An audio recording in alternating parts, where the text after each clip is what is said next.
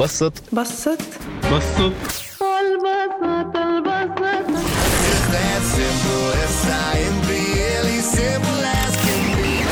تجد. تجد. تجد. بسط تجد. وهي سلسلة مستوحاة من كتاب لدونالد سول تحت اسم Simple Rules أو قوانين بسيطة.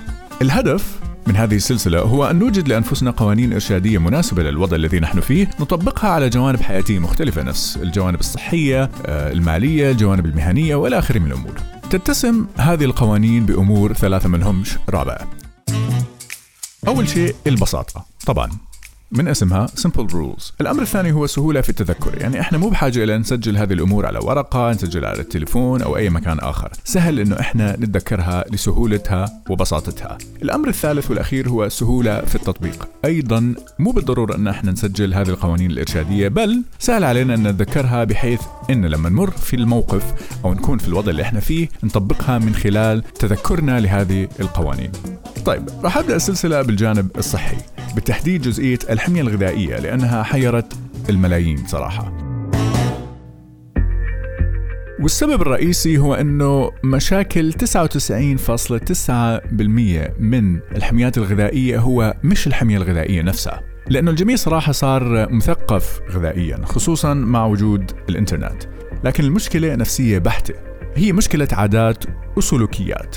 لهذا السبب أدرجت نظام الصوم المتقطع تحت هذه السلسلة لسبب واحد ملوش تاني هو سهولة التطبيق.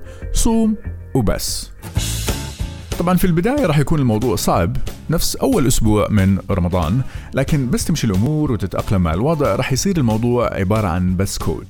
ليش أدرجنا الصيام من ضمن الأمور البسيطة اللي ممكن إن إحنا نطبقها في حياتنا؟ ذهنيا الموضوع ما في أي تعقيد لأنه استثنينا جزئية شو راح آكل شو راح أشرب الكمية كثير قليل carbs بروتين كيتو ميتو هذه كل الأمور متعبة صراحة في اتباع الحمية. لكن نظام الصيام المتقطع تفاصيله جدا بسيطة. صوم 16 وكل في 8 ساعات وخالصين.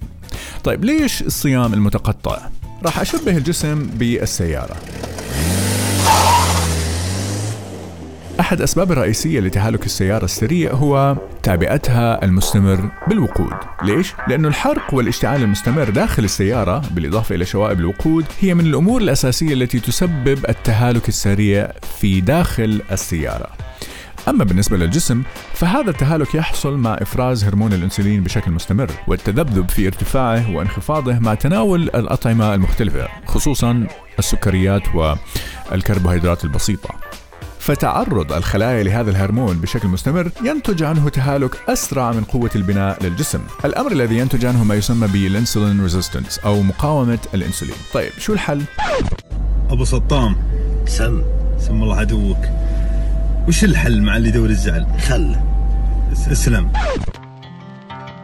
بعض الدكاترة مثل مثلا في الكويت دكتورة وجدان المطيري تقول إنه لا يوجد دراسات وتجارب رسمية في المجالات الطبية الكبرى على فوائد الصيام المتقطع، ولكن بسبب تقنين إفراز الإنسولين نحن في هذه الحالة نقوم بتقليل من الشهوة للحلويات، نحسن من إفراز هرمون النمو ونقلل من محيط الخصر. وأيضا يقوي المناعة، فليش لا؟ صوم 16 وكل 8 بكل بساطة. خليكم هذه المحبوبين، سلام.